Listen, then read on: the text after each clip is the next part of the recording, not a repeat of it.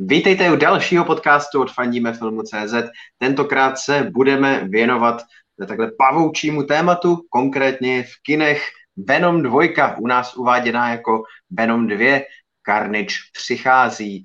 Eh, tenhle ten snímek se mnou dneska rozebere tady kolega Tučňák, který ho zdravím na druhý konec drátu. Ahoj, ahoj.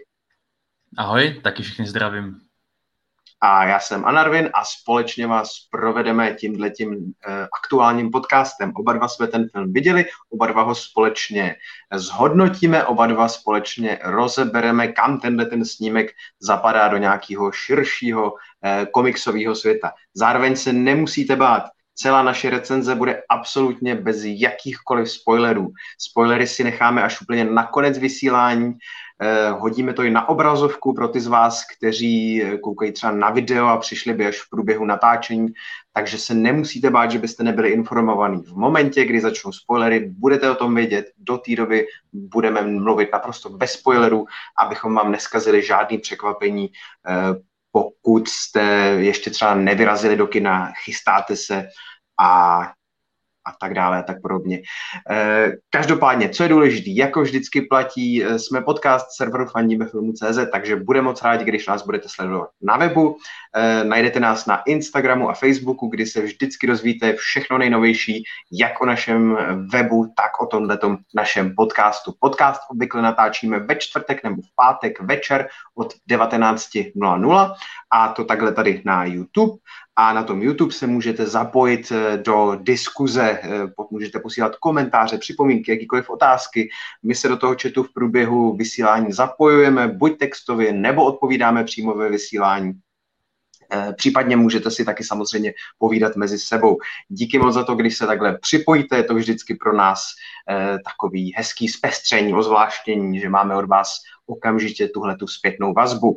Eh, následně potom k dispozici záznam tady na YouTube ve videopodobě, ale naprosto chápeme, pokud vám stačí jenom audio, protože jsme prostě dva lidé, kteří si povídají. No a to audio je potom k dispozici na všech podcastových platformách, Apple podcasty, Google podcasty, Spotify, zkrátka dobře všude tam, kde se dají poslouchat podcasty. Eh, to by bylo k takovým těm pravidelným eh, informacím, které je důležité vždycky zopakovat pro všechny ty, kteří náhodou se k nám třeba připojili poprvé. Tímto vás zdravíme a zároveň taky samozřejmě zdravíme všechny ty, eh, kteří jsou tady s námi opakovaně. Vidíme, že v chatu už jsou Pepa, Tomáš, Dušan, Misterinka, všechny vás zdravíme. Díky moc, že jste tady. A ještě než se pustíme úplně do, do té samotné show, tak jedna taková, řekněme, organizační záležitost, ještě k tomu připravím nějaký příspěvek na web, na Facebook. Eh, a ta důležitá zpráva je, že náš eh, spolumajitel a programátor Vláďa eh, se před časem vydal na takovou okružní jízdu po Ukrajině, Rumunsku, Moldávii, zkrátka dobře takhle objel kus východní Evropy a Balkánu. Celou tu cestu si s kamarády natáčeli a sestříhali z toho film, takže pokud máte rádi tyhle ty cestopisné eh, filmy, jako jsou třeba ty, ty filmy o Trabantech žlutých, eh, který dělá Dan Přibáň, tak tohle by mohl být možná váš šálek kávy. Ten film bude už brzo uváděný po českých klubech, kinech, na různých festivalech cestovatelských eh, a zkrátka dobře všude možně. Nicméně už tohleto následující pondělí a to konkrétně 18. října v Praze, v Pražském Rokafe, bude eh, v podvečerních a večerních hodinách probíhat slavnostní premiéra, kde ten snímek bude vůbec poprvé promítaný a ještě se toho promítání účastní taky Pokáč, který pro ten film složí, eh, složil úvodní písničku, měl by v tom Rokafe taky zahrát, takže pokud byste náhodou měli cestu kolem, máte rádi tyhle ty cestovatelské věci, eh, pondělí Rokafe 18.00, eh, snímek se jmenuje Expedice Lenka a jeho výtěžky šly na charitativní účely pro malou holčičku jménem Lenka, která trpí, která trpí formou autismu. Tak, to bylo z těch organizačních věcí všechno, jak už jsem říkal, k tomuhle tomu snímku ještě hodím podrobnosti eh, k nám na web nebo na Facebook, abyste to tam všechno našli. A my s tady s Tučnákem už se teď, teďka můžeme konečně pustit do těch Marvelovských horů, co nás dneska čekají. A myslím si, že na takový rozehřátí bychom mohli zmínit, že čerstvě byl eh, zveřejněný nový trailer na Hawkeye. Tak eh, co, co jsi na něj říkal? Tak eh, je to spíš takový teaser, ale jsou tam nějaký nový záběry.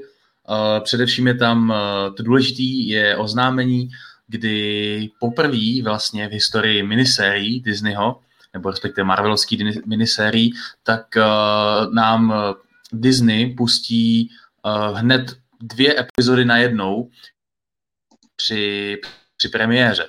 Znamená, že uvidíme první a druhý díl 25. 24. listopadu, jestli se nemýlím, na Disney+. Plus. U nás teda bohužel uh, oficiálně je neuvidíme, ale, ale každý si zřejmě najde nějaký svůj způsob. Takže tak. A co se týče toho děje, uh, v tom traileru je pár dob- nějakých nových záběrů, hodně se tam sází pořád na tu, na tu vánoční atmosféru, uh, máme tam Santa Clause, sněží tam, uh, zmiňují se tam Vánoce, takže, takže v tomhle to bude určitě zajímavý. Je to zatím jedinečný projekt, co se týče téhle vánoční atmosféry a té, a té doby vánoční, ve které se to odehrává. Aspoň, respektive je to výjimečné v tom, že tam je ten důraz na to, že se to opravdu odehrává uh, o Vánocích a vypadá to zatím dobře, uh, takže moc to neprozrazuje ten trailer, uh, pár nových záběrů tam je, myslím si, že, myslím si, že to působí pořád docela zajímavě, dobře, mísí se tam taková rodinná atmosféra uh, s, tou, s tou akční trošku, takže, takže myslím si, že komu, koho, to, koho zaujal ten první trailer, ten oficiální, tak v tomhle, v tomhle ten nový pokračuje a už jenom spíš přidává tu hodnotu. A myslím si, že se to bude určitě líbit všem, které zaujal ten první trailer. Já jsem pořád zvědavý, jestli zatopí někdy v té trailerové kampani pod kotlem, protože zatím se to opravdu nese v takovém hodně lehoučkým duchu. Jsem docela zvědavý, jestli se tak, eh, takhle bude prezentovat následně i celý ten seriál, nebo jestli jsou to jenom ty trailery, jestli je to třeba daný tím, že se Marvel snaží utajit eh, všechny taky ty velký překvápka, o kterých eh, tak jako tušíme, že by se v tom seriálu měly objevit, ale jinak každopádně, přesně jak říkáš, vánoční atmosféra stále hraje prim a snaží se na, na, nás nalákat na tuhle tu rodinou, rodinou notu. Potěšilo mě, že se tam taky konečně objevila uh, Hokajová žena, který pořád ještě do této doby nebylo tak úplně zřejmý, jestli vlastně bude hrát nějakou úlohu, nebo co se vlastně s ní stalo, kam zmizela, nezmizela. A přesně jak říkáš, tím největším odhalením bylo, že uvidíme ty dvě epizody naraz, takže nás toho, eh, jak jsme to říkali, 24. Eh, října, listopadu, listopadu, listopadu, listopadu. 24. listopadu uvidíme vlastně takový jakoby menší celovečerní film, takže to bude určitě fajn. Tak když tak, jestli jste tady s náma, tak taky dejte do komentářů vidět, jestli už jste na to koukali, na ten trailer a jestli se těšíte na Hawkeye. A já myslím, že se můžeme pustit společně do toho druhého Venoma. Možná si vzpomenete, že přesně v tomto složení já s Tučňákem jsme tady před těmi třemi lety, nebo kdy to vlastně přesně bylo, eh, tak jsme spolu tady na kanále recenzovali Venoma jedničku a pamatuju si to správně, že tenkrát já jsem byl ten přísnější a ty jsi byl ten relativně spokojenější, je to tak? Já si myslím, že určitě. Mně se ta jíčka líbila o něco víc než tobě a fungovala na mě teda líp, takže, takže v tom máš pravdu. Jo, jasně. Eh, no, no, no, já, já si pamatuju, že jsem k tomu filmu byl takový jako skeptický, že uh, už jsem k tomu dneska vydal k té dvojce textovou recenzi k nám na web, fandíme filmu CZ, kde jsem znovu zmiňoval, že uh, mi úplně neseděl ten, řekněme, hodně takový jako staromódní, stereotypní, banální příběh toho filmu, kdy ten uh, ambiciozní vědec v podání toho Rize Ahmeda se tam za každou cenu snaží udělat ten velký vědecký objev a přitom se to všechno tak jako strašně pokazí. A celá ta zápletka mi prostě přišla strašně suchopárná a všechny ty pasáže, které eh, se zaobíraly tím, nějakým, řekněme, tím posunem děje, tak mě prostě šeredně a ukrutně nebavily plus k tomu ještě slabá akce, slabý triky.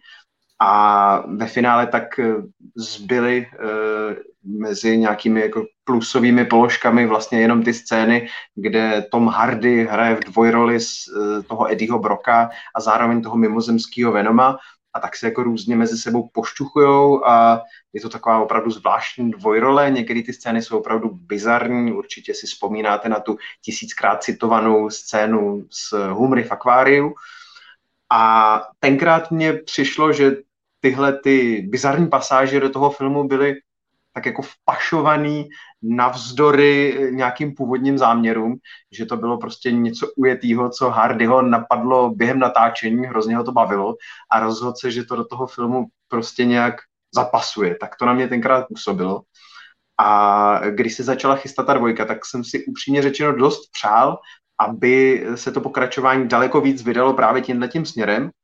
A z mýho pohledu to tak dopadlo. Vnímáš to podobně? Uh, určitě. Já teda zmíním, že, nebo jak už jsem zmínil, tak mě se jednička líbila, alespoň po premiéře, tak uh, jsem z ní byl docela, ne úplně nepřevládalo super nadšení, ale, ale líbila se mi. Teď s odstupem času uh, víc vnímám ty, ty chyby, nebo respektive ty věci, které nebyly úplně v té jednice OK, ale pořád si myslím, že ten film byl relativně slušný. Uh, myslím si, že ten úspěch to mělo hlavně díky tomu, že uh, největší, největší hráč na poli těchto komiksových filmů je Marvel a, a, a mohlo se stát, nebo stává se, že, že lidem už se ty, ty Marvelovky, které mohly působit uh, v některých uh, momentech až přes kopírák, respektive ty postavy, nebo ty, ten styl těch filmů je hodně podobný, jednotlivých Marvelovských, tak uh, možná proto byl, možná v tom byl ten klíč úspěchu Venoma, že ten film byl vlastně o něco jinačí. Byl, byl, to, byl to film, který sice působil dost jednoduše, hodně se vracel strukturálně k těm starším komiksovým filmům z, z, první, uh, z, z prvního desetiletí uh, tohohle tisíciletí, když to řeknu složitě. Každopádně v tom, jsem viděl, v tom vidím ten úspěch a toho prvního filmu. Ten druhý film, nebo respektive ta dvojka, tak přesně jak jsi zmínil, ten je pojatý trošku jinak a tvůrci uh, jsou si plně vědomi toho, uh, co vědíčce uh, mělo ten úspěch, uh, co mělo ten ohlas a, a co se divákům líbilo, což je přesně to, co si říkal ty, ta taková ta, ta komedie, kterou vlastně, uh, která a ten vztah mezi, mezi Eddiem a, a Venomem a ta fungovala v tom v té jedničce dost dobře, až překvapivě dobře. A to je něco, na co se v, tomhletom, v, tý, v tom pokračování uh, tvůrci, respektive režisér Andy Serkis zaměřil primárně.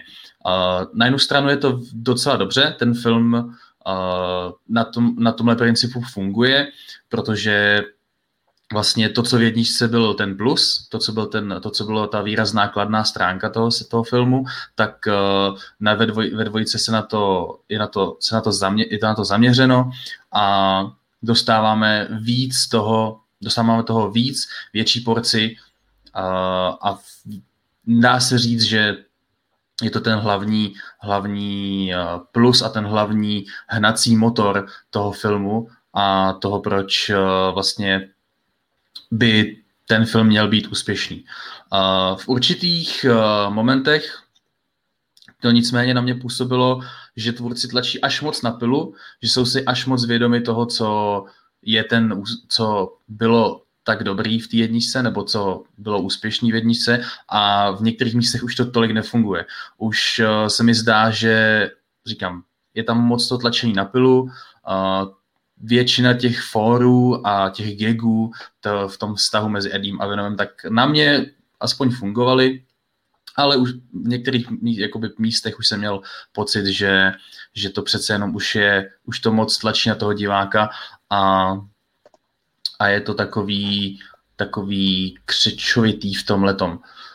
Takže, takže určitě souhlasím s tím, že, že to, co bylo v jedničce fajn, tak to, na to se dvojka primárně zaměřuje. Myslím si, že hodně místy až moc a, a za mě to funguje tak na nějakých těch 70% v tom filmu obecně. Já tak ještě zůstanu u, u této, řekněme, humorné povahy toho druhého snímku. Těch e, komediálních scén je opravdu hodně. E, taky bych souhlasil s tím, že některé ty fóry tak docela nefungují. Nejsem si úplně jistý, jestli je to daný tím množstvím, tím neutuchajícím přívalem toho neutálého špičkování mezi, mezi těma dvěma, nebo jestli mi nesedělo to zpracování těch vtipů. Těžko jako říct, v některých pasážích stoprocentně bych řekl, že by to chtělo ještě víc sladit jako scenaristicky, že na, na tom vtipu konkrétně měli jako daleko víc zapracovat. Takhle to místy působilo skoro jako až nějaká improvizace, což si nejsem tak úplně jistý, jak moc eh, v těchto těch situacích je reálné, aby nějaká improvizace vlastně probíhala, když si vezmete, kolik těch digitálních vrstev potom jako musí být do toho obrazu naneseno, takže je docela klidně možný, že tam žádná improvizace jakoby ne, nebyla, že si v podstatě jako tady vymýšlím, ale minimálně tímhletím dojmem to na mě působilo, jako takový jako syrový, neotesaný tvar, který ještě potřeboval eh, daleko, daleko, daleko víc vyladit. Naprosto si dokážu představit, že Tom Hardy se zase neskutečně bavil. Jsou tam scény, ve kterých eh, s Venomem musí eh, interagovat taky ta jeho přítelkyně, eh, nebo bývalá přítelkyně Eddieho Broka, ta, ta Annie, kterou představuje Michelle Williams. Je to Michelle Williams, že jo? Ne, nepletu si. Mm-hmm. Jo, děkuji moc. Tak přišlo mi, že i, i ta Michelle Williams si to tentokrát daleko víc užívá, že v prvním snímku si ta herečka tak docela nebyla jistá, do čeho se to vlastně nechala obsadit, kdežto tentokrát už naprosto chápe, že to je přestřelená komediální záležitost a kdykoliv měla tu možnost prostě si zablbnout vedle Toma Hardyho, tak to podle mě jako docela fungovalo, když eh, s ním třeba sedí v restauraci a teď se na ní tak jako dívá a eh, najednou prostě začne mluvit na toho Venoma, protože ví, že ten Venom je někde vevnitř. Tak tyhle ty drobné detaily, to mi, to mi všechno opravdu sedělo, ale přesně jak říkáš ty, taky přišlo mi to místy nedotažený, přísty možná, místy možná až moc se tlačilo na pilu. A ještě jedna věc, která mi tam úplně neseděla, tak eh, ten, ten zápor, záporák Carnage je takový hodně násilný a přijde mi, že ti tvůrci se ho snažili vykreslit skoro až eh, děsivě. Možná je to zase jenom nějaký můj jako špatný, nesprávný pocit, ale tak to na mě působilo, že chtějí, aby z toho záporáka byl cítit děs a to střídání těch eh, komediálních a rádoby děsivých scén podle mě nefungovalo ten děs tam potom z mýho pohledu v žádném případě jako nebyl, jenom to bylo jako další třeštění, akorát tentokrát přesunutý do trošku, jinýho, do, do trošku jiný polohy. Zatímco eh, zatímco ty scény čistě s Tomem Hardym, s Eddie Rockem, s Venomem, tak to byla taková opravdu skoro až komedie o manželích po letech, takový jako, eh, taková slapsticková groteska, kde se tak jako různě padá, zakopává, já nevím co všechno, tak ty scény s tím Carnagem, který ho tady představuje Woody Harrelson, tak to jsem si zase připadal, že si koukám, že si koukám na nějakou gangsterku o šílených mafiánech na, na kokainu, který jedou nějakou vražednou jízdu a přitom si hrozně užívají to, toto násilí, ale nějaký jako opravdu napětí nebo děs nebo něco takového, nevím, to jsem tam nenacházel. Eh, jak, jak ty si vnímal ty scény s tím Carnagem, eh, nebo ten kontrast vůči těm scénám s tím Venomem, taky si tam cítil jakoby takový jako nesoulad eh, toho, toho stylu, toho přístupu, nebo ty jsi to vnímal jinak? Tak je pravda, že ten film je v tomhle dost uh, ty, situ- ty jednotlivé uh, pohledy nebo ty jednotlivé situace dost odděluje, přesně jak jsi zmínil, uh, věd, jed, ta většina ta scén se dá rozdělit uh, na na to, kdy vlastně máme tu, tu groteskní komedii v podání vztahu Eddieho s Venomem a, a ta druhá část tak je právě taková ta ta záporácká, ta drsná, která se snaží zaměřovat na, na Kletuse Cassidyho, lomeno Carnage a na to, jak na ten jeho charakter, na to jeho řádění. Takže v tomhle tam panuje takový jaký nesoul, jakýsi nesoulad. Určitě si myslím, že je dost zrychlený, nechci říct odfláknutý, ale dost uh, takový zrychlený ten, uh, ten vztah počáteční toho Eddieho s tím Kletusem. Uh, na začátku vlastně už v jednice po titulkové scéně, tak se jakoby oni, oni dva potkávají a je to jako kdyby na, na poput toho Kletuse, který se s ním chce setkat.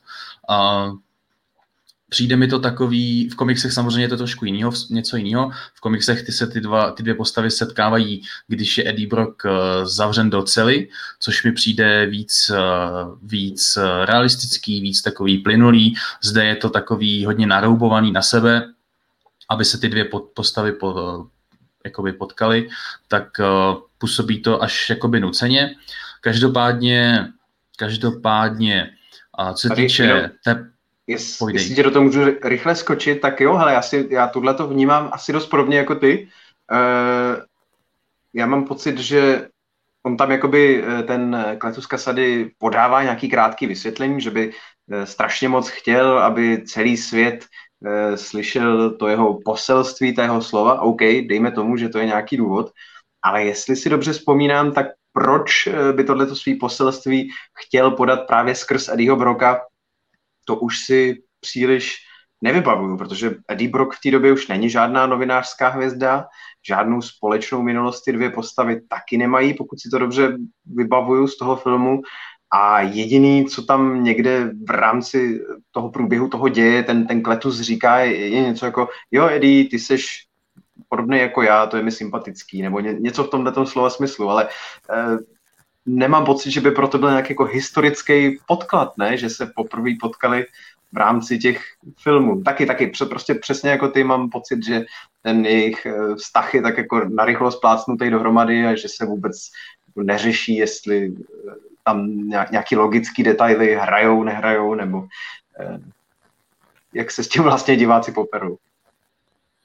No jo, je to jak říkáš, to, to jsem tím vlastně chtěl říct. Uh, ten, je pravda, že jediný to pojítko nebo jediný ten důvod, proč zrovna uh, Eddieho si, si vybral pro to, aby mu sdělil ten svůj příběh nebo aby skrz něj vyslal uh, to svoje poselství do světa, tak je vlastně jenom to, že ten důvod, že uh, že si přijde, že si přijde podobný s Edím, že mu vlastně tvrdí nebo říká mu, jak jsou si podobní, že jsou, že jsou si hodně podobní, ale nemáme, pod, ne, vlastně my proto, my jako diváci, tak proto nemáme žádný, žádný podklad, žádný důkaz. Uh, oni se předtím nikdy nesetkali, není to řečeno, nějak ani třeba v dětství nebo takhle, takže, takže není, je mi jakoby v tomhle záhadou, jak může uh, vězeň uh, nebo blá, psychopatický zabiják uh, z, ve, z vězení poznat, že že si je s tím Edim nějakým způsobem podobný. Možná mohl číst nějakého články, nějaký uh, vidět, výdat v novinách ten jeho úspěch uh, jako novináře, jako, jako investigativního novináře, ale z toho přece nepoznám uh, charakter toho člověka a nemůžu říct, jo, ten píše, ten má úspěch skrze nějaké reportáže, píše do novin, tak je podob, má stej, jako je, je, má stejný charakter jako já. To mi přijde takový dost uh, nedokonalý a je to samozřejmě daný tím, že ten origin uh, toho symbionta, toho Venoma origin toho Carnage, tak prostě v těch filmech uh, je jiný. Skrz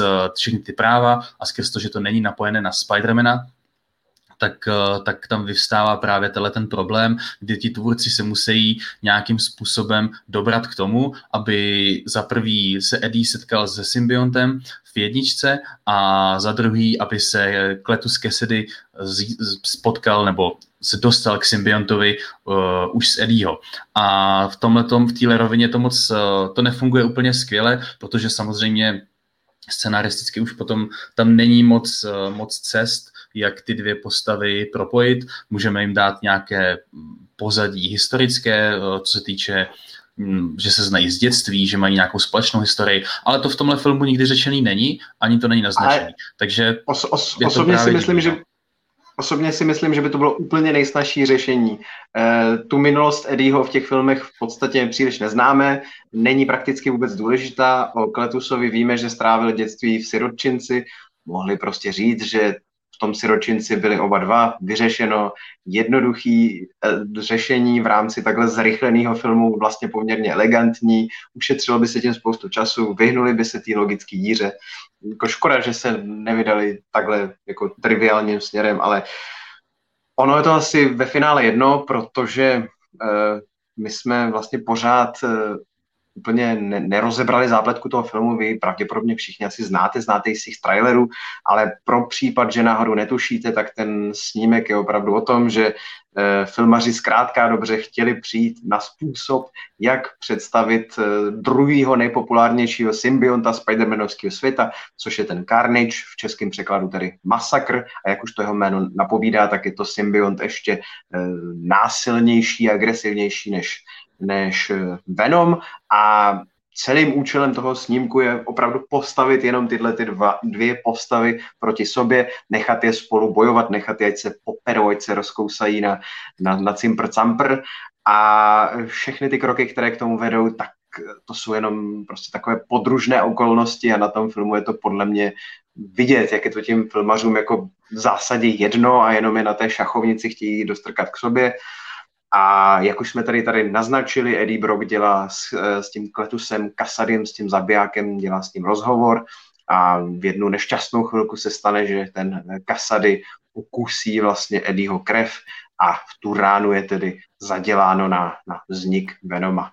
Zatímco tedy v tom prvním filmu se s těmi mimozemskými symbio, tak, máš pravdu, Carnage. Takže zatímco v tom prvním filmu se s těmi symbionty dělali nějaké složité vědecké pokusy, tak tady stačí kapička krve a je to vlastně vyřešeno. Netřeba, netřeba, vůbec, nic, netřeba vůbec nic komplikovat.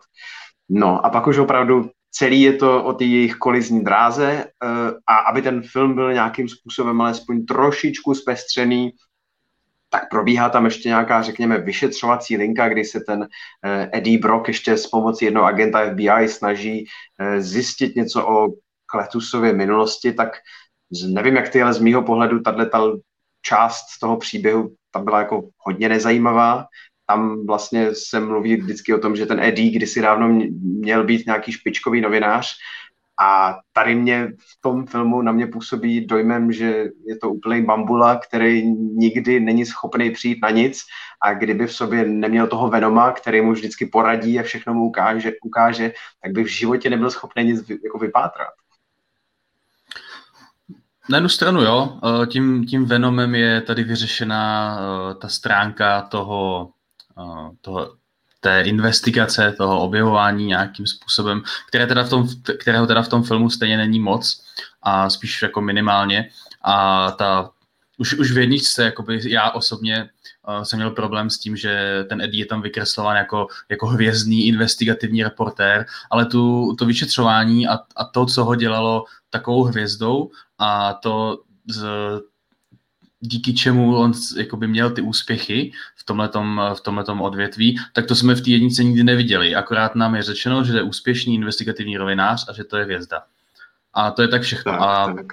Tahle dvoj, ta dvojka se v tomhletom jako v takovým jako hodně, hodně, hodně nějakou minima, minimalistickou cestou snaží nějakým způsobem uh, ten jeho charakter uh, nějakým způsobem tímhletím v tom pokračovat, ale je to takový dost nešťastný a spíš to působí až jako náhodně, eh, že že ten Venom mu dost eh, v tomhle pomáhá, je to taková trochu klička, eh, že kdyby toho Venoma neměl, tak vlastně se ten děj a, a, a on v tom, v tom svém nějakém vyšetřování jako nikam moc, moc neposune.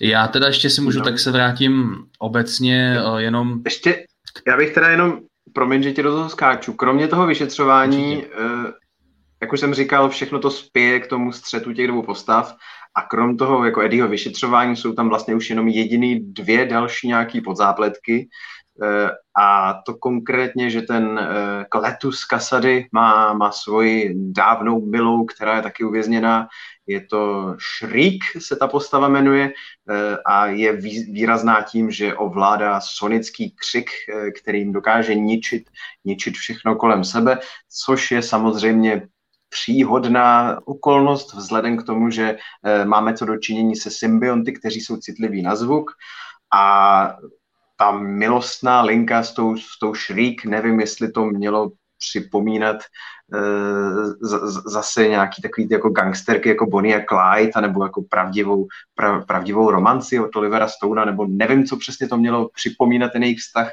ale byl zase takový jako hodně nevykreslený, ne, neprobádaný, moc se tam to neřešilo, v podstatě jenom to, že oba dva se milují tací, jak, jací jsou a s chutí vzájemně prostě páchají všechny ty špatnosti, to bylo asi tak všechno. A samotný Eddie Brock měl opět projít nějakým vývojem a ten vývoj, kterým tentokrát měl Eddie projít, tak mně přišel v podstatě totožný jako v té jedničce, kdy měli s Venomem nějaké neschody a opět měli přijít na to, že vlastně spolu jsou lepší, navzájem se mohou posunout někam dál a jsou si navzájem oporou. A tenhle ten jako vývoj té postavy toho Eddieho Broka toho Venoma mi zase přišel takový jako hrozně nedořečený, plitký, zkratkovitý, eh, ani vlastně nevím, na základě čeho se nakonec jako usmířili, nebo na základě čeho došli k tomu, že jsou vlastně spolu lepší. Oni si to v podstatě jenom jako v jeden moment filmu řekli a od té chvíle to bylo dané. No. Tak to je tak jako, co jsem chtěl dodat k těm, k těm jednotlivým podzápletkám toho filmu. Ten, už to tady padlo v komentářích od jednoho ze čtenářů, ten film má asi dohromady jenom 98 minut a opravdu všechno je tam ořezané naprosto na kost, aby se opravdu šlo jenom k těm symbiontům a k těm jejich vzájemným soubojům a všechno okolo, okolo je tam tak nějak jenom jako takový jako bonus no, z mýho pohledu. Je to tak, eh, ten film je kratší a samozřejmě i skrz, eh, skrz tohle, tak eh, některé ty věci fungují, lomeno nefungují. Na jednu stranu, na jednu stranu tu nižší stopáž oceňuju. Na jednu stranu mi přijde, že ten film rozhodně odsýpá, rozhodně se nezdržuje, nemá hluchý místa, nemusíme vyloženě trpět e, nucený dialogy mezi postavami, protože na to není čas. Takže v tomhle ohledu je to fajn, že se ten film zbytečně, ne, zbytečně nepřešlapuje na místě, ale prostě nějakým způsobem ubíhá. Uh, dost se skáče ze scény do scény, takže to opět má nějaké svoje plusy, mínusy. Plusy, je, plusy samozřejmě jsou takový, že že ten film je aspoň nějakým způsobem dynamický, že uh, i když uh, na v, jednu, v, jednu, v jedné scéně sledujeme uh, Venoma nebo Eddieho a v další hned skočíme na, na toho Kletuse nebo na tu další linku dějovou, tak i přesto nějakým způsobem ten divák se jakoby u toho nenudí, uh, takže v tomhle to na jednu stranu funguje, na druhou stranu samozřejmě nižší stopáž rovná se uh, nižší prostor pro to, aby se nějakým způsobem uh, rozvíjely postavy, aby nějakým způsobem uh, ty jednotlivé dějové linky mohly uh, fungovat na, na bázi nějakých motivací, na bázi nějakých uh, emocí, na bázi nějakých nějakých uh, výsledků, na, ke kterým vlastně ty jednotlivé pod, po, postavy došly skrz ty události, co, co se dějí. Takže, takže je to takový zkratkovitý dost, přesně jak jsi zmínil, ten vztah toho Eddieho a Venoma, tak uh, je dost podobný jako v jedničce, opět je tam nějaká, nějaký konflikt. Mně, mně teda přišlo, že v té dvojce je to je na to kladen větší důraz, je to víc rozvedené, ale v, když to osekám na ten základ, tak je to víceméně úplně to samý, akorát e, to vyplňuje větší stopáž toho filmu, takže, takže v tomhle je to takový půl na půl.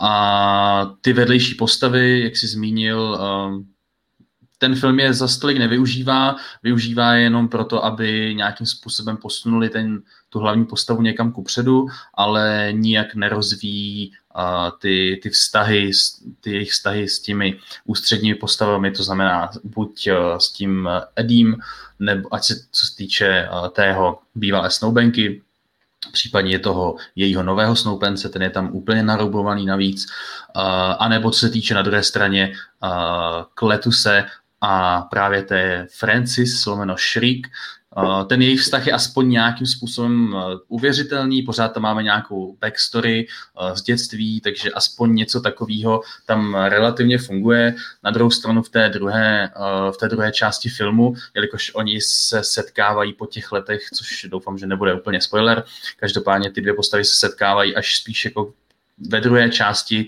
toho filmu a tam už potom samozřejmě nastává nastává prostor pro, pro, pro ty finální uh, střety těch, těch, těch hlavních postav, takže, takže je to takový uh, ten, je to takový dost zkratkovitý, nedá se úplně uvěřit, že se setkají po letech ten Kletus s tou Shriek a jo, vidíme tam nějaký, nějaký ten nějaký ten, nějakou tu paralelu třeba s Bonnie a Clydem, ale je to takový hodně, hodně zkratkovitý, spíš, spíš to nefunguje, než funguje a takže ty vedlejší postavy a, a, a co se týče tohohle, tak je to takový mm, spí, je to dost, působí, působí ty vedlejší postavy dost, dost ne zbytečně, ale spíš jakoby nevyužitě v tomhle ohledu. Hmm. Takže když to takhle opravdu rozvíráme kol a kolem, tak si myslím, že můžeme pomalu, ale jistě se blížit k té hlavní atrakci a to jsou ty trikové scény, kterých eh, jsou plný trailery. Já ještě se matně snažím vybavit, jestli cokoliv z této, řekněme, první části filmu stojí za zmínku. Mo- možná bych vypíchnul flashbackovou scénu eh, s Kletusem Kasadym, která nám představuje jeho dětství tak ta scéna byla, eh, nebyla natočená klasicky, ale byla animovaná pomocí takových jakoby kresbiček na starém zažloutlém papíře, eh, které by snad měly být asi nakreslené kletusou vlastní krví nebo tak něco. A to bylo jako taková, jako z mého pohledu docela stylová říčka, proč ne, to mě docela potěšilo. Jo, určitě. Ten, jako, a je to minimálně aspoň jeden zajímavý nápad v tom, eh, v tom filmu. Tak, tak. A co mě přišlo jako možná nejzábavnější scéna celého filmu, je pasáž, kdy Venom eh, se jde odreagovat na diskotéku a ta diskotéka se odehrává v maskách a tak, takže ten Venom tam nějak nebudí žádný velký eh, rozruch, neděsí tam lidi a všichni si tam mezi sebou tak jako přiopile eh, vyprávějí o tom, jak se přijímají a jak jsou skvělí takový, jací jsou a ten Venom je z toho v podstatě jako téměř až dojatý, tak tahle scéna mě přišla docela vtipná. Jo, určitě, souhlasím. K tomu bych ne, nemám moc dát. A myslím si, že teď už se opravdu můžeme přesunout k té akci, k, k, tom, k těm střetům, k tomu, co opravdu zaplňuje všechny ty plagáty, ty trailery a, a tak podobně. Ale ještě než se opřem do té opravdu akce a do těch soubojů, tak eh, bychom se mohli podívat na, na ten vztah Dýho a kletu se ještě jednou, protože jsme tady přímo měli otázku od Karla Kroupy a Karel se nás ptal na to, že někde zaslechl, Eh, kritiku na dialogy mezi Woodym a Tomem a ptá se nás, jestli je oprávněná. A já si za sebe musím přiznat, že si ty dialogy mezi nimi moc nepamatuju, takže asi byly z mého pohledu spíš takový jako nevýrazný. Vím, že vždycky mezi sebou, když eh, spolu mluvili v tom úvodu filmu, tak je dělila tam říš, Kletus většinou tam deklamuje něco o tom svým velkým životním poslání a jak je nějaký vražedný umělec a tak dále, bla, bla, bla. A Eddie v podstatě na něj vždycky jen tak jako vyjeveně kouká a říká mu, že ho to vlastně vůbec nezajímá, že by byl radši, kdyby mu řekl, kde zahrabal ty svoje oběti. Takže o nějakých jako velkých dialozích si nejsem jistý, jestli se vůbec dá mluvit. Protože v momentě, kdy už oba pak na sobě mají symbionta, nemluví spolu v civilu, ale eh, v zápalu nějakých akčních momentů, tak tam už si žádné velké diskuze nevybavuju. Tak já si myslím, že to je dost uh, dané tím, uh, co už jsme tady zmínili, a to tím, že ten vztah uh, a Kletuse nemá žádný reálný základ, kromě toho, že Kletus cítí určitou, určité podobenství charakterové s tím Edim, což proto opět nemáme žádné jako hmatatelné nebo aspoň nějaké jakoby důkazy, které uh, uvěřitelné, které by jsme jako, které by, které by fungovaly. A já teda ještě v tomhle uh, zmíním, nebo spíš řeknu, že obecně, když to vezmu jako postavu toho Kletuse, tak uh, rozhodně mi přišel zajímavější jako nějakým způsobem jako záporák, než třeba Rys Ahmed a jeho Carlton Drake v jedničce, ale je to tak, mám s tím dost, eh, dost s tím boju o tom, co si vlastně o, o té postavě myslet, protože Woodyho Harrelsona jako herce mám rád, uh, ale to on toho prostoru, jak uh, vlastně to zahrát a jak to stvárnit, tak za stolik nemá. A jeho, jeho jak to říct česky, no jeho ten, ten take na tu postavu, tak je takový, že toho psychopata hraje tím svým uh, stylem, takovým křečovitým až jako pitvořením se uh, hodně, hodně vyjadřuje ty, pod ty emoce v obličeji, uh, valí oči různě jako rtami, rty pohybuje, aby jakoby vyjádřil tu, tu šílenost a to, co se nachází v tom Kletusovi, uh, to, co z něj dělá toho obávaného prostě maniaka, který jako má na svědomí x obětí, ale jinak, uh, jinak tu vlastně moc ten jeho charakter uh, rozveden nějak není, Uh, nic, ničím jiným vlastně nevidíme. Třeba, v jednom záběru vidíme pár těl v, v pytlech, ale není to ani jakoby nějak ukázaný, proč eh, on je ten obávaný blázen nebo ten, ten psychopat. Eh, nemáme tu, nemáme, na diváka jakoby nepůsob, ne, nepůsobí to, že, že, by ta, že by se té postavy měl bát, kromě toho, jak to ten Woody Harrelson hraje a nemyslím si, že je úplně jeho vina, že v určitých pasážích ta, ten kletus působí tak jako až jako sebe parodicky, protože toho prostoru opravdu moc není. Ale když se vrátím k těm dialogům, tak souhlasím eh, to, co už jsem, souhlasím s tím, co si řekl ty, i to, co jsem zmínil já, že prostě tam chybí reálný základ pro to, aby ty dvě postavy mezi sebou nějak fungovaly a jediný reálný dialogy nebo jediný uh, rozvinutější dialogy, které mezi sebou ty postavy vedou, tak jsou právě v, první polovině filmu, kdy oni se setkávají v tom vězení a tam to působí taky tak jako křečovitě, ten Eddie vlastně ani jako moc eh, nemá zájem tam být, jo, je tam jenom proto, že si ho ten kletus vyžádal, takže, takže on, on to není ani jako aktivní, uh, aktivní protagonista, ten Eddie, protože by to na něm, tak tam zřejmě vůbec není, jediný, co ho zajímá, tak je ten jeho příběh, aby, aby zřejmě získal opět tu svoji slávu, takže v určitých momentech jsou ty dialogy uh, Dvě, Dvě věci ho zajímají. Ještě ho zajímá, aby měl doma velkou televizi. To je z nějakého důvodu taková jako mikrozápletka celého filmu, neustále dbát o to, aby měl doma velkou televizi. to taky, to, to bohužel Kletus mu nesplní, ale, ale jo, taky tam, taky tam tohle, eh, tohle jeho uh, jako motivace je v tomhle trošku. Každopádně, abych uh, jenom dokončil, co jsem chtěl říct, tak je to, že ty dialogy působí někdy trochu toporně a potom v té druhé části, té akčnější, tak uh, tam už vlastně jako mezi sebou žádné dialogy moc uh, ty postavy nevedou. Takže je to takový, ne, a bohužel nejsem si úplně, jestli tam rychle, v rychlosti dokončím, nejsem si úplně jistý, jestli to je daný tím, že je to tak ve scénáři, nebo tím, že Harrelson a Hardy ty postavy hrají tak, jak je hrají dost mám problém v tom tohleto odhadnout, jestli ty dialogy jsou opravdu jako nešikovně napsané, nebo jestli to je tím, jak ti herci ty jednotlivé postavy hrají a jak vlastně vyjadřují ty, ten jejich charakter. Myslím si, že to bude, že ta odpověď bude někde mezi. Hmm. A mně je to ve finále asi možná docela jedno, zkrátka dobře, někde měl za, zakročit buď režisér Andy Serkis nebo nějaký producent a měl to někam jako víc nasměrovat, protože eh, ta, ta větší péče tam prostě byla, byla na místě.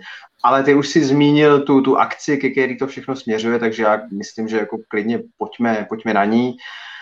A na úvod bych asi řekl, že ten druhý film vypadá líp než ta jednička. Eh, Mím často se ty události odehrávají někde ve tmě a v nějakém takovém jako anonymním, neurčitým prostoru. Tady třeba v finále celého filmu se odehrává v kostele, v katedrále, což je jako docela vizuálně zajímavý, eh, přitažlivý, impozantní prostředí. A i ty, i ty ostatní scény jsou různě jako ve městě, v různých těch eh, zdravotnických ústavech a eh, ve věznicích a tak podobně, takže jako jo, vizuálně za mě úplně bez problémů, nějak mě to neuráželo ten film. E, triky se taky zásadním způsobem posunuly, zatímco e, u toho prvního filmu mě to několikrát přišlo vyloženě jako nedotažený, až skoro jako taková videohra, tak eh, tady v případě té dvojky už si myslím, že eh, ty trikové sekvence jsou naprosto na úrovni toho dnešního standardu, na jaký jsme zvyklí z velkofilmů, ale pokud jde potom o nějakou kreativní práci s těma trikama a o nějakou kreativní práci s tou akcí, tak ta mi nepřišla špatná, nenudil jsem se v těch akčních scénách, nebylo to nepřehledný, což vždycky strašně oceňuju u, u filmu, když dobře eh, se dokážu v té situaci zorientovat a vidím tam vlastně, co kdo komu dělá, ale že že bych se u té akce nějak bavil nebo si, si z ní naprosto cokoliv zapamatoval, to se říct nedá. Nevím, jestli je to třeba daný tím, že ti tvůrci byli eh, svázaný tou skutečností, že ten eh, Venom 2 je mládeži přístupný, jestli by to třeba bylo o něco lepší, kdyby ta kamera třeba v některých klíčových momentech nemusela uhýbat pohledem někam do strany, ale mohli bychom vidět, že ten Carnage je opravdu ten smyslu zbavený eh, zabiják, co trhá ty, těla na kusy, jestli by to třeba působilo nějak jako efektivněji na mě, nebo více mi to minimálně zarilo pod kůži, ale takhle to, co jsme viděli v tom filmu, jak jsem říkal, neurazilo mě to, ale teďka kolik, den, den po premiéře jsme a já si z té akce nepamatuju naprosto nic. Tak uh, za mě alespoň ti můžu uh, říct, že ta akce, kdyby rating byl uh, takový, jaký si ta postava Carnage zaslouží, což prostě je to Erko, tak ta akce by byla stoprocentně lepší.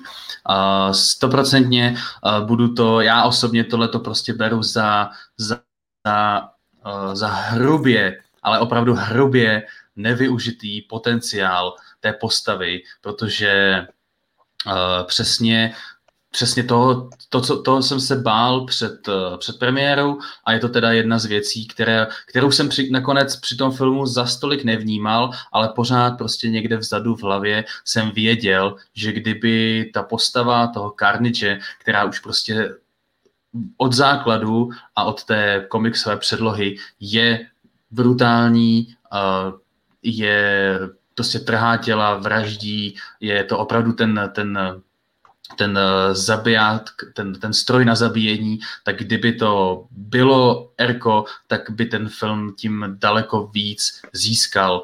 Uh, budu si zatím stát, uh, bohužel je otázka, jestli někdy Erko Carnage uvidíme, těžko říct. Každopádně podle mě je to, podle mě to je hru, podle mě je to hrubě nevyužitý potenciál uh, té postavy a zároveň těch akčních scén obecně. Souhlasím s tím, že vlastně v když si, finální pro, pro, promiň, jenom, jenom jedna věc, když ti do toho skočím, když si třeba teďka vzpomeneme na léto a na sebevražedný oddíl, kde King Shark prostě trhá ty svoje nepřátele na, na ty dvě půlky a my vidíme ty cáry toho masa, tak ono by to ve finále sedělo i do toho odlehčeného, humorného stylu, eh, který ten Venom nastavil, takže jako ono by to fungovalo. Jo, určitě. Jako já netvrdím, že tam musím mít roztrhaný těla. To v případě.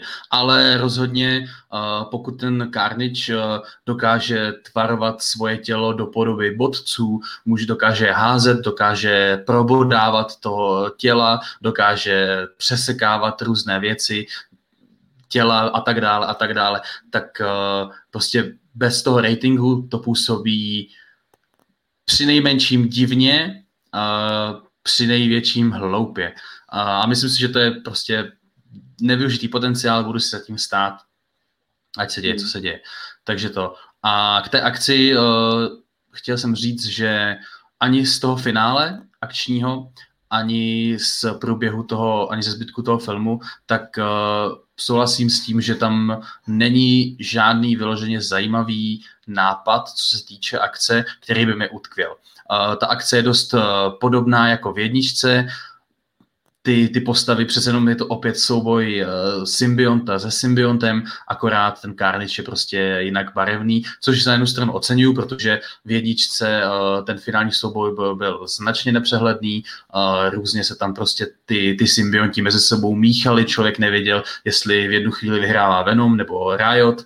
Tady je to aspoň udělaný za prvý přehledněji i díky tomu barevnému odlešení, přehledněji i díky tomu, jak jsou ty akční scény zpracovány, takže v tomhle tom vidím posun kupředu, i, i triky jsou o něco lepší, eh, lépe vidíme, eh, co se v tom filmu děje, eh, to CGI je OK, jsou tam momenty, kdy to působí taky dost všelijak, ale prostě to je těž, rozumím tomu, že je jako opravdu těžký udělat uh, ten souboj nějakým způsobem, aby to vypadalo věrohodně, když tam máte takovýhle slizký uh, obludy v tomhle, takže, takže věřím tomu, ale je tam, vidím tam posun v tomhle. Ale souhlasím s tím, že co se týče akce, tak uh, rozhodně tam ne, není žádný zajímavý nápad. Uh, jediný zajímavý nápad vidím v tom, že ten Carnage se v jednu chvíli tak jako zvětší, ale to je hmm. tak všechno. A jinak, eh, jinak je to takový dost generický a oproti té jedničce je tam, je, tam, je tam zlepšení, co se týče technické stránky, ale co se týče nějakého nápadu nebo takhle, tak ty akční scény nejsou ničím výjimečným a myslím si, že to je asi prostě dostane jako divák, tak dostanete od té akce to, co byste asi očekávali, když eh, jste viděli jedničku, když si řekne, že se budou ty dva symbionti mlátit mezi sebou. Upřímně řečeno, to celý na mě působí dojmem ten snímek, že režisér Andy Serkis, což je že jo, původním vzděláním eh, divadelní herec, který vždycky se zakládal na tom, že skrz ty digitální masky chtěl prodat ten charakter, tu povahu těch postav, tak eh, se mi zdá, že právě ten režisér Andy Serkis a ten Tom Hardy eh, se především chtěli eh, za, zaměřit na, na to herectví, na, na to stvárnění těch dvou odlišných podob Venoma, nebo těch dvou odlišných povah Venoma a Eddieho Broka. Zajímaly je ty charakterní části, do těch se spolu pořádně opřeli, chtěli si zablbnout v tom bláznivém stylu humoru, který ten snímek představuje. A pokud šlo o ty akční scény, tak by mě vůbec nepřekvapilo, kdyby jsme se někde v rozhovoru dozvěděli, že na ně měl uh, režisér Serkis jenom naprosto minimální vliv a celé si to odkroutil sekundární štáb a následně potom trikoví specialisti. Když vezmeme v potaz, že uh, drtivá většina těch akčních scén má uh, Venoma neustále, neustále zahalenýho, neustále nevidíme tvář Toma Hardyho, tak je pravděpodobný, že třeba do toho kostela eh, Tom Hardy vůbec jako nevkročil svojí nohou a dost možná ani nevěděl, jak, jak tyhle ty pasáže filmu vypadaly, že to zahlédl potom až někde jako v trailerech, takže nevím, přijde mi, že jsou to takové jako dost nesourodý dvě, dvě poloviny filmu, který spolu zas tak nesouvisejí. Ale eh, jak jsme oba říkali, asi nás ty akční scény vyloženě nějak neuráží a když bych se měl pustit do nějakého závěrečného schrnutí, tak eh, ten termín neuráží bych klidně asi použil na celého Venoma.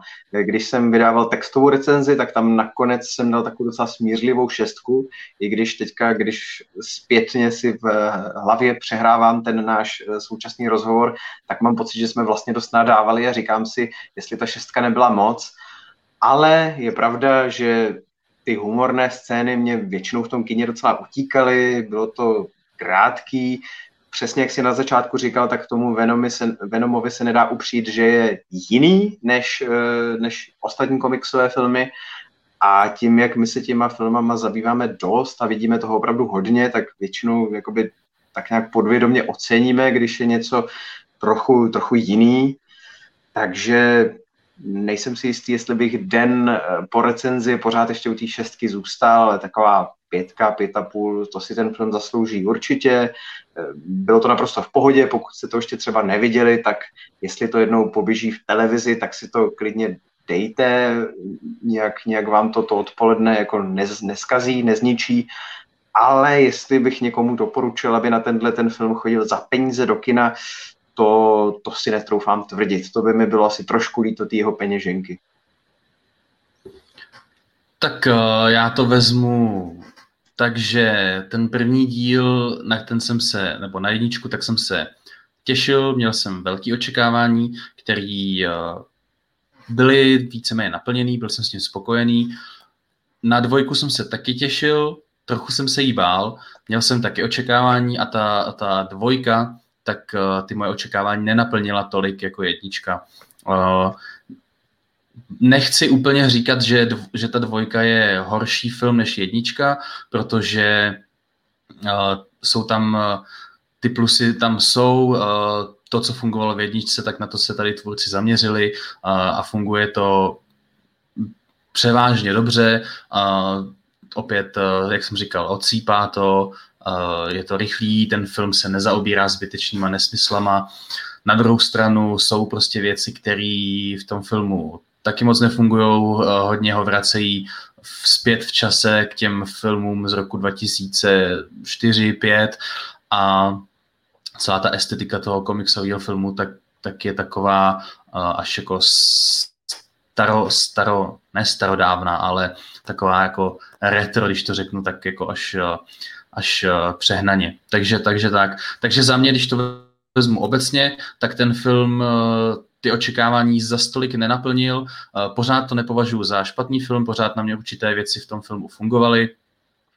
Nicméně jednička mě bavila na to první zhlednutí víc než dvojka. Jestli jsem jedničce dával 7 z 10, tak tady bych dal třeba 6,5. Uh, zas takový rozdíl v těch filmech nevidím, ale přece jenom ta dvojka mě malinko, malinko víc uh, v určitých momentech zklamala než, uh, než jednička. Takže za mě, za mě se nejedná o lepší film než jednička, ale pořád má nějaký své plusy, minusy. Ta znač, mám, tu, mám znát tu postavu mám rád, mám rád tu značku, takže, takže asi i z, i z tohohle ohledu bych tomu třeba dal nějakých těch 6,5 z 10.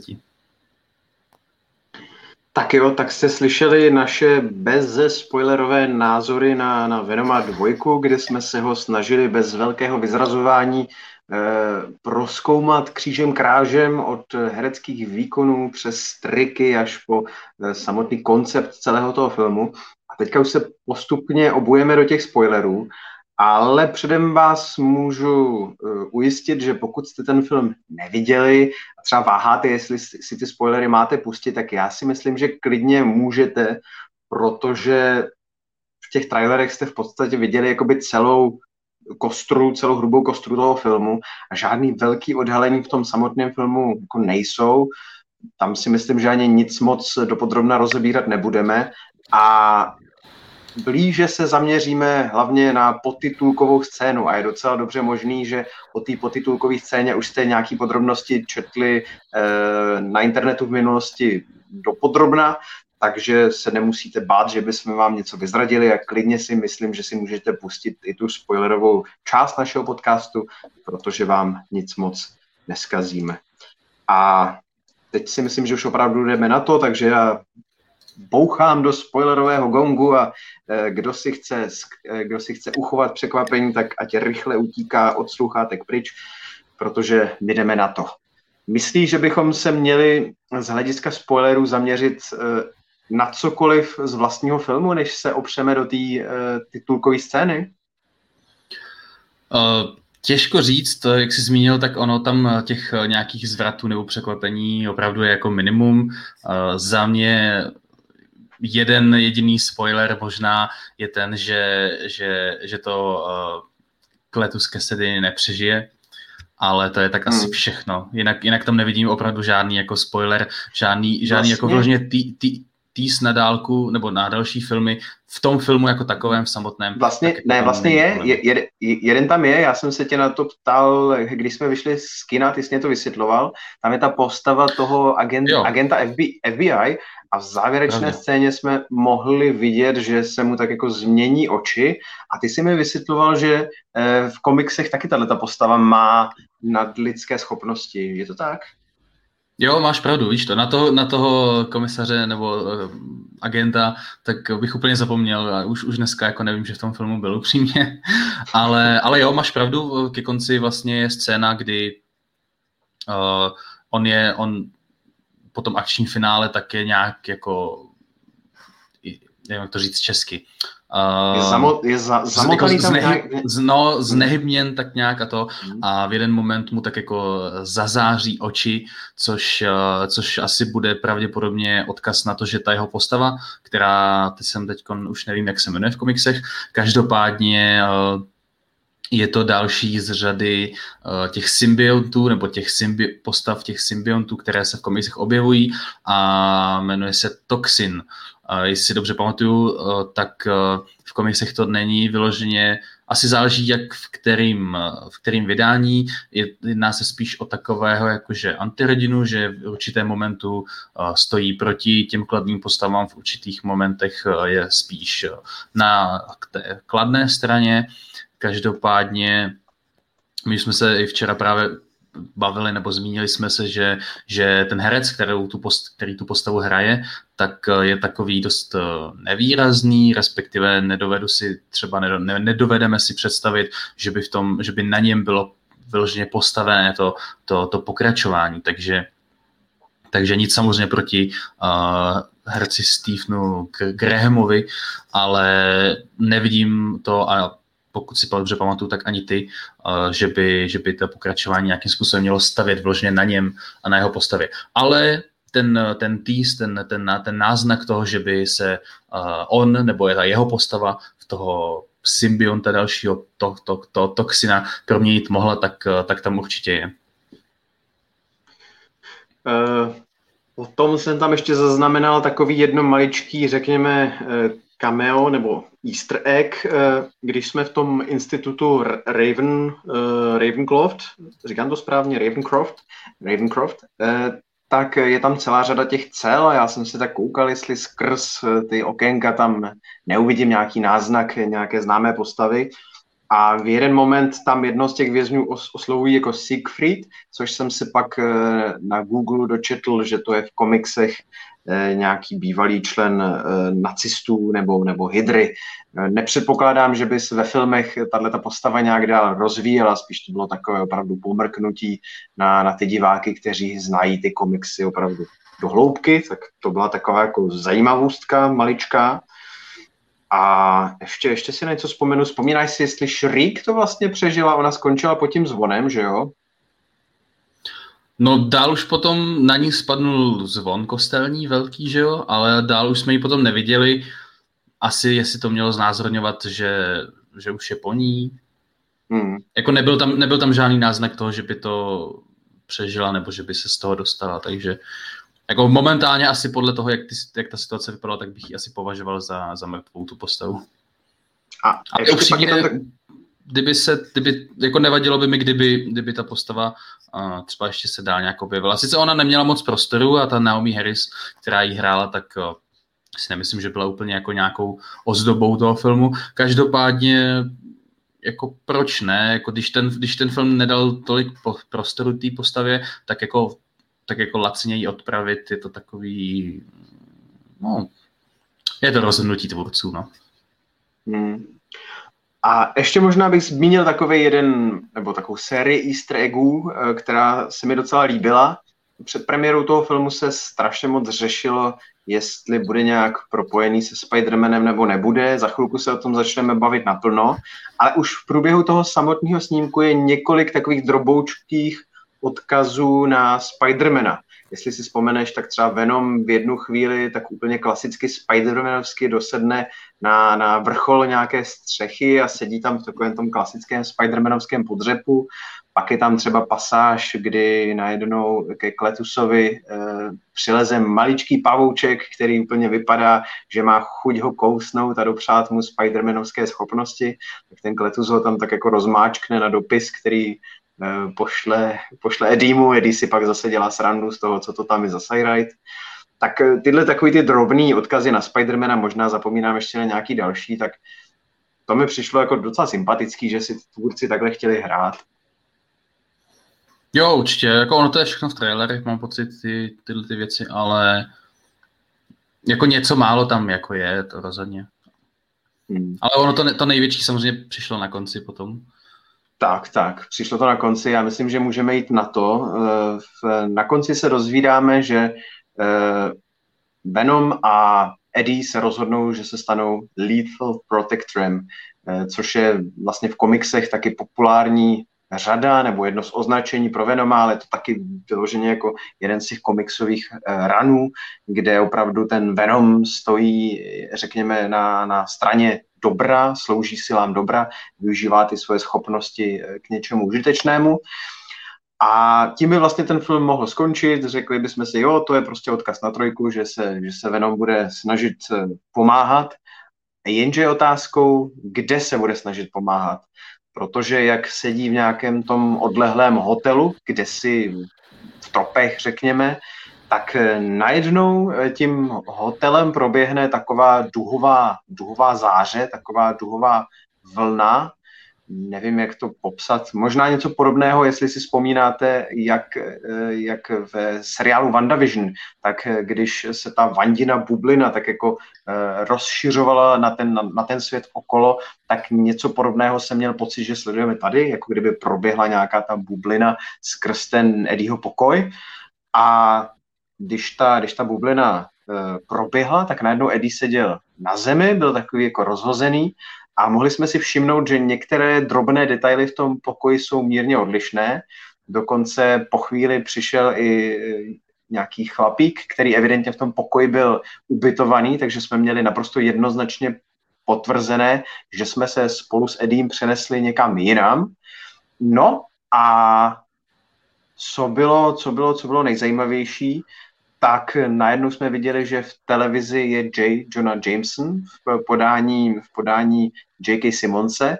Vypadal úplně přesně stejně jako v závěru snímku Spider-Man, eh, Spider-Man daleko od domova a v zápětí se tam objeví eh, Tom Holland jako Spider-Man. Má na sobě Spider-Manovský kostým, akorát bez kukly, takže, takže víme, že to je on. Takže všechno nasvědčuje tomu, že z nějakého důvodu se Venom přenesl do Marvelovského univerza. Je to tak, no. Uh, těžko říct, já jsem jenom k tomu, uh, k tomu takovému tomu, tomu probliknutí, nebo jak to říct, to, slyšel takový jako zajímavý výraz v angličtině, něco jako reality warp, něco jako, že mm-hmm. jako přesunutí, jako pro, problik, problesknutí reality, teď nevím, jak to přesně přeložit, co mi docela, jenom jsem chtěl zmínit, že se mi docela líbí, jakoby, název, který by se tím dalo označit. No, no a je, máš pravdu, je to tak, eh, vypadá to, že, že Venom a první a druhý díl, tak eh, asi bude oficiální kánon v Marvel Cinematic Universe, protože skrze tu potitulkou scénu, tak se ta postava toho Eddieho eh, přesunula do, zřejmě do reality, kterou vlastně sledujeme eh, ve Spider-Manovských filmech. A já teda samozřejmě už jsem si nějaký něco málo tak jako zjišťoval, koukal jsem koukal jsem, jaký na to má jako názor, protože samozřejmě v Americe, nebo ve světě, tak ta premiéra Venoma dvojky už byla 14 dní dozadu, nebo tak nějak. Takže už jako let, kdo se k tomu tak jako vyjadřoval, nebo tak. A co, byl, co je to takové to problesnutí, nebo co vlastně způsobilo ten, ten, ten problesk těch realit, nebo to, že vlastně se ta, ten Eddie najednou s Venomem objevil v jiné realitě, tak to se neví. Slyšel jsem, nebo četl jsem názory, že to, mohl, že to je všechno propojené s, s třetím Spider-Manem a že ten, že ten že ten přesun tě, do té reality tak byl způsoben tím kouzlem, které, které ve třetím Spider-Manovi bude Doktor Strange pronášet. Půjdej. Já, já si myslím, nejsem si úplně jistý, teď bych nerad kecal ten trailer, už jsem nějakou dobu neviděl, ale v traileru na právě Spidermana bezdomova, eh, tak přesně jak říkáš, když Strange pronáší, pronáší to kouzlo a má taky v rukou takovou kruhovou runu, nebo jak to popsat, zkrátka takový ten e, magický obrazec, který on načrtává v tom vzduchu, aby to kouzlo mohl seslat, tak mám pocit, že v tom momentě, kdy ho Peter Parker vyruší, e, tak se mu to kouzlo tak jako roztrhne, rozskočí se do stran a nerad bych si teď vymýšlel, ale mám pocit, že ta záře, co z toho kouzla jakoby vyzařuje, takže možná měla podobně duhové barvy jako to, to ten, ten reality warp, který jsme viděli uh, právě u toho Venoma v tom hotelovém pokoji. Ale možná si to vymýšlím, možná si v hlavě spojuju něco, co se ve skutečnosti vůbec nestalo, ale mám takový pocit, že něco takového si z toho traileru vybavuju. Jestli třeba někdo si ten trailer vybavujete opravdu dobře, tak nám dejte vědět v komentářích. Ty si vzpomínáš, že bys v eh, tom traileru viděl nějaký takovýhle eh, duhový pr- probliknutí? Tak já myslím, tak je to spekulace samozřejmě, ale myslím si, že na základě toho je to, je to odvozené z toho. Já ta scéna, kdy ono tam vlastně ty kruhy, ty runové kruhy tak jako víří a dělají ten, ten, ten, ten, ten branch nebo tu, tu, ten průraz těmi realitami, tak jako má to podobný, má to podobnou stylizaci minimálně, že ono to je v rychlosti, ten trailer, jakoby ty, ty, ten, ty, ty scény nebo ty obrazy, obrazy tak jako rychle tam létají, ale v jeden moment to jako vypadá dost podobně, dá se říct. A I proto si myslím, že se objevily právě tyhle ty zprávy nebo spekulace o tom, že to může souviset a že právě ten, ten problesk takový a, tak způsobil doktor Strange tím svým kouzlem. Samozřejmě je to spekulace, je to, co se bude dít ve Spider-Manovi 3, tak jako nevíme, ale já v tom vidím minimálně nějaký, nějakou, nějaké opodstatnění. Takže tak a těžko říct, už samozřejmě se spekuluje o tom, že, že bychom Venoma mohli vidět eh, právě ve třetím Spider-Manovi, eh, že on je ten finální člen té Sinister Six, kterou pravděpodobně v nějaké podobě buď uvidíme, nebo kterou minimálně ten třetí Spider-Man bude setupovat, protože minimálně pět různých záporáků je nám v tom filmu naznačeno, lomeno buď, buď je vyloženě nám naznačeno jako obrazem, že víme, že tam budou, anebo eh, je to takový neurčitý náznak, ale, ale je tam. A ten šestý právě už se, už se mluví o tom, že by mohl být Venom. Mluví se o tom, že na, na druhou stranu by uh, mohl pomoct Peterovi Parkerovi proti těm záporákům. Už se toho samozřejmě vyrojilo, vyrojilo velké množství, ale myslím si, že důležité je, důležité je samotná ta, samotný ten fakt, že, že ten film a že ty, ten Venom vesmír, tak uh, už má nějakou oficiální kolaboraci s, tou, s tím MCU a evidentně teda Marvel našel, nebo Disney, lomeno Marvel Studios, tak našel nějakou schodu se, se studiem Sony v tomhletom a evidentně uh, i ty ostatní filmy, které vlastně nějakým způsobem patří do toho propojeného světa těch, eh, těch, těch Spider-Manovských záporáků, který teda by měl nějakým způsobem být opět propojený, tak asi, asi určitým způsobem už to bude nějakým způsobem do toho eh, zasahovat do sebe. A jsem zvědavý, jakým stylem, jestli to opět bude nějakých, nějakým nějakými zmínkami, něco jako podobně, jako byly Netflixovské seriály, ale už bych tady viděl, že, že nějaká dohoda asi musela proběhnout a jsem zvědavý, co z toho nakonec eh, vznikne. Eh, já se v tomto směru domnívám, že by to mohlo být eh, pojaté hodně podobně, jako to bude u těch ostatních, u těch ostatních Spider-Manovských záporáků, kteří se objeví právě v tom Spider-Manovi bezdomova. Že ty jejich předchozí filmy, ať už to byl Spider-Man, Spider-Man 2, Amazing Spider-Man, Amazing Spider-Man 2. Takže to nadále budou samostatné události, samostatné světy, eh, které se odehrály někde paralelně k tomu našemu světu, ve kterém se odehrává Marvel Cinematic Universe a nějakými těmi časoprostorovými eh, šeškárničkami se pouze do toho našeho světa vtrhnou, vcucnou ty jednotlivé konkrétní postavy, eh, s kterými si potom Marvel udělá, co s nimi bude chtít v tom třetím Spider-Manově snímku, aniž by se museli jakkoliv zabývat, eh, zabývat tím, jaké události se odehrály v těch jednotlivých filmech, v jakém tónu nebo v jakém stylu se ty filmy nesly, jestli byly vydařené, nevydařené, nebo co se tam vlastně stalo. Tak já bych vůbec nebyl překvapený, kdyby Marvel úplně stejně nakládal s tím Venomem, pokud k tomu spojení teda skutečně dojde, což teda teďka všechno naznačuje, že dojde, protože ten, ten řekněme, ta, ta pochybnost toho Marvelu, nebo ta jeho neochota se spojit s tím studiem Sony do této doby vždycky podle mě dost viditelně pramenila z toho, že oni nechtěli mít ve svém světě e, vlastně postavy nebo konkrétní celé filmy, na které nemají příjemný vliv, kde nemůžou ovlivnit tu kvalitu. A domnívám se, že když e, vidí to, jak vlastně dopadly ty oba dva Venomové, tak to asi není úplně ta úroveň, e, ta úroveň filmové kvality, jakou by Kevin Feige chtěl mít v tom svém vlastním univerzu. Takže já se zkrátka dobře domnívám, že prostě si jenom vytrhnou, vycucají ty jednotlivé postavy takhle na nějakou tu krátkou návštěvu, na nějakou tu zápůjčku a jinak tam ta souvislost jako nebude, no, nadále.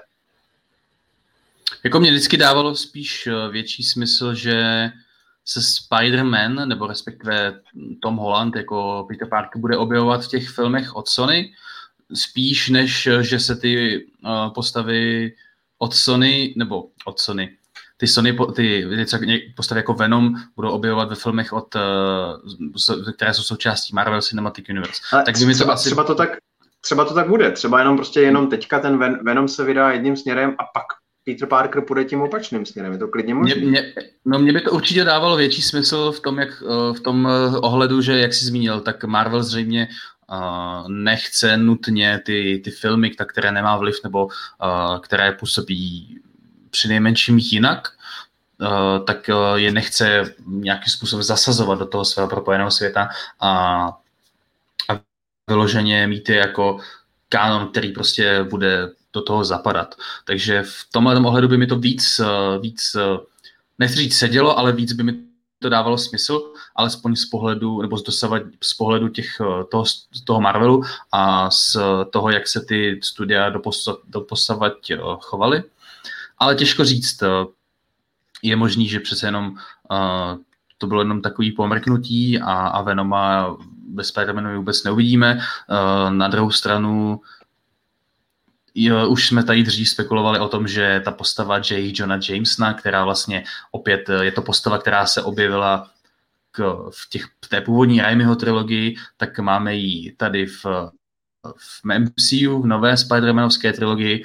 Uh, teď už se objevila i ve Venomovi, takže už je to další film, jako který nutně nepatří do, uh, který opět jako je z, jakoby z jiného světa a dokonce že jo, jsou spekulace lomeno zprávy o tom, že by se měl objevit i, i třeba v Morbioli, což je zase film, který uh, nevíme, nakolik bude propojen se Spider-Manem, lomeno Venomem, lomeno jak bude zapadat do celé té, do celé té kontinuity těch různých filmů a vesmíru, takže, takže těžko říct, jak to výsledku bude. No. Každopádně já si myslím, že asi to je takový, když to vezmu obecně, jenom jsem tak ještě chci k tomu říct, že ta scéna potulková působí na mě tak jako dost, dost jako naroubovaně, že jako kdyby tam jako ani moc hmm. Eh, nepatřila, jako kdyby tam byla to zasazena narychlo, jakože kdyby, že já nevím, eh, dva týdny nebo týden před uh, vypuštěním toho filmu, tak uh, tak jako do Sony s Disneym nebo s Marvelem došli k nějaké schodě, tak tam tu scénu jako narychlo dosadili. Uh, těžko říct. Jako sama o sobě tak na mě působí dost, dost jakoby, že do toho filmu moc nesedí, je to, je to úplně so. takový něco, něco jiného, než, než celý ten film, celý ten Venom dvojka, takže těžko říct. Takže v tomhle ohledu to na mě nepůsobí vlastně přirozeně, co bude dál, těžko říct. Já, já souhlasím, taky to na mě působilo, že je to tam přilepený tak jako navíc a vlastně nebyl problém tam tuhle tu pasáž dodat, kdykoliv se přesně ty velká studia Sony a Disney na něčem konečně eh, dohodla. Eh, taky souhlasím eh, s tím, co jsi říkal předtím, že jsme dosud viděli pět záporáků, nebo věděli jsme o pěti záporácích pro Spidermana bezdomova. Byly to konkrétně Doktor Octopus, potom Sandman, následně uh, Goblin, uh, Elektro a toho pátého teďka zapomínám, ale taky jsme věděli ještě o pátým, pátým záporákovi. Uh, Lizard. A o Lizardovi přesně, přesně, o těchto těch Lizard, pěti jsme věděli. Já myslím, že jo, že, já myslím, že jo, že, že jsme ho zahlédli v jedné takové té tmavé scéně, jak je tam ta tmavá silueta uh, v černé, v černé místnosti. A, tučňák nám vypadl. Tak. Zkusíme ho, zkusíme ho vyhodit, snad se nám, snad se nám vrátí. Tak, je to, je to dobrý? Vypadá to, že jedeme? No, nějaký výpadek? Pardon, omlouvám. Nějaký, nějaký, hej, nějaký výpadek. Eh, no, takže to bylo těch, těch pět záporáků, ty jsme vždycky viděli, toho šestého jsme se nějak ne a ne nemohli dočkat, tak je možný, že to je právě z toho důvodu, že to byl ten Venom vždycky a toho se podařilo přece jenom nakonec uh, utajit. Na druhou stranu, ten Venom v závěru toho svého filmu hodně mluví o tom, že by chtěl vlastně jako pomáhat, že by chtěl být ten lethal protector, ten, ten, ten strážce, tak si říkám, tak jak to potom zapadá do toho konceptu, že by měl stát proti Spider-Manovi, tak jestli v tom nebude nějaká zrada nakonec a nebudou spojenci, ale na druhou stranu si vzpomínám, že v té potitulkové scéně eh, ten, ten Venom říká, eh, naše rasa toho zažila strašně moc, žili jsme napříč mnoha dimenzemi, mnoha galaxiemi a zažili jsme některé strašlivé věci tak si říkám, jestli náhodou ty tvůrci nepřišli s takovou nějakou určitou kličkou, kdy ten Venom si pamatuje, že v jedné z těch mnoha paralelních eh, realit je Spider-Man jeho velkým protivníkem a právě z tohohle toho důvodu se proti němu postaví, možná.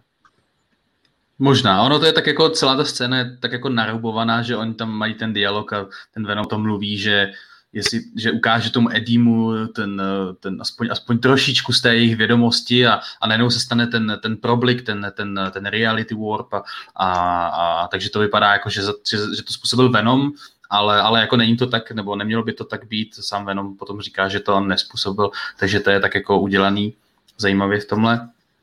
Takže těžko říct, no, jak to, celý, celá, celý ten koncept toho, že ten Venom prostě funguje bez Spidermana už od samého začátku, tak uh, je prostě dost takový nešťastný a, a svazuje to v určitých uh, ohledech uh, ruce scenaristům, tvůrcům. Takže a už je to prostě problém, který se musí nějak řešit. Takže sám jsem jako zvědavý, jakým způsobem přetaví tu, to, to spojení těch, těch, těch dvou světů a, a těch realit. Tak a já ještě, já myslím, že už jsme to docela probrali, tu potitulkovou scénu, tak ještě koukám tady rychle eh, do eh, chatu, co nám tady nechali čtenáři. A eh, zajímavá otázka tady přišla od Duš, Dušana Krajčoviče, omlouvám se, jestli to jméno čtu, čtu špatně, Krajčo, Krajčověš, Věš, mm, mm, no, omlouvám se, hrozně se omlouvám, že to jméno takhle komolím, Dušane. Každopádně Dušan se nás ptá na to, jestli si myslíme, že při těchto těch tržbách vznikne Venom 3. Tak já si osobně myslím, že jo, protože i kdyby ty tržby nakonec třeba ten film nezaplatili, což si myslím, že ho zaplatí, tak jsou na tu dobu pandemie nadprůměrný, nadstandardní. A to podle mě studiu Sony dává jasný signál, že mezi divákama je tenhle ten snímek větší zájem než o jiný filmy a tím pádem v tu chvíli, kdy kina už nebudou mít žádný omezení, všechno bude fungovat normálně, lidi se nebudou bát do těch kin chodit, tak v momentě, kdy se tam nasadí nějaký Venom trojka, tak na něj přijde lidí zase o něco víc, pravděpodobně. Takže já si myslím, že právě vzhledem k těm tržbám, že Venom trojka je hotová věc, podle mě. Jo, tak dávalo by to smysl. Sice si nedovedu moc představit, eh, co v ní bude, nebo respektive kam by mohla vést, protože přece jenom vědí, že jsme měli tu, jsme měli tu, tu dějovou linku, kde, začínala, kde začínal ten Kletus Cassidy, jméno Carnage a, a věděli jsme, kam ta dvojka bude mířit. Tady to vlastně moc nevíme, jestli se tam objeví Spider-Man, jestli to bude nějakým způsobem uh, další symbiont, jako to by mi přišlo dost uh, dost divný, protože už by to byl třetí film, kdyby, jsme, kdyby se mlátili dva symbionti a už by to bylo jako opravdu, opravdu nezajímavý v tomhle ohledu, takže těžko říct. Ale jako pokud ty tržby budou to OK a ten zájem bude OK, jakože zatím to vypadá, že je, tak uh, ta trojka asi je jako jasná. Já to ještě ověřím přímo na box officeu, tak nám dejte vteřinku a to bude opravdu už to poslední, než se s váma dneska rozloučíme, už jsme docela dlouhý. Já si dobře... Tr- pamatuju. Tržba, zatím je tržba 190 jo. milionů, jestli se to podaří vytáhnout tak na čtyři stovky, tak je ten film úplně bez problémů zaplacený, když pak připočteme nějaký uvedení na domácím videu a není problém točit trojku. Jasný. Já jsem jenom chtěl dodat tu částku, protože jsem čet eh, před eh, podcastem článek, tak si to pamatuju. A ten aspoň kolik to mělo po, po minulým týdnu samozřejmě. Ale upřímně já třeba osobně si moc ty tržby pandemický nedovedu před, neumím přetavit do těch uh, nepandemických. Když to, teďkon, když to teďkon má 200 milionů po druhém týdnu, tak to asi není špatný, ale mám problém s tím si to jako představit, uh, jako jak by to bylo v normální době upřímně, teda já osobně aspoň. Uvidíme, no. Ta doba se ještě bude nějakou dobu vyvíjet. Každopádně pravděpodobně se tady spolu zase sejdeme na Vánoce, až bude v kinech Spider-Man, eh, Spider-Man bezdomova a tam se definitivně dozvíme, jak to teda vlastně všechno s tím Venomem a Spider-Manem a s těmi jejich světy bude, jestli tam bude nějaký jednoznačný náznak dalšího vývoje. Jsme na to určitě oba dva zvědaví, předpokládáme, že vy taky. Mezitím sledujte náš web fandimefilmu.cz, kde vás pravděpodobně, eh, pravděpodobně pravidelně budeme informovat o všech těchto těch aktuálních pavoučích novinkách. A v tuhle tu chvíli už to nebudeme natahovat, už vás necháme si dát třeba véču. A je to všechno. Mějte se hezky, loučím se s vámi já, Petr, neboli Anarvin. Čau, čau. Tak já taky děkuji všem za pozornost a díky moc za, za zhlednutí. Čau a mějte eh, se. Díky moc za všechny vaše lajky, sdílení, ať se o tom dozvědí vaši kamarádi a za týden zase ahoj.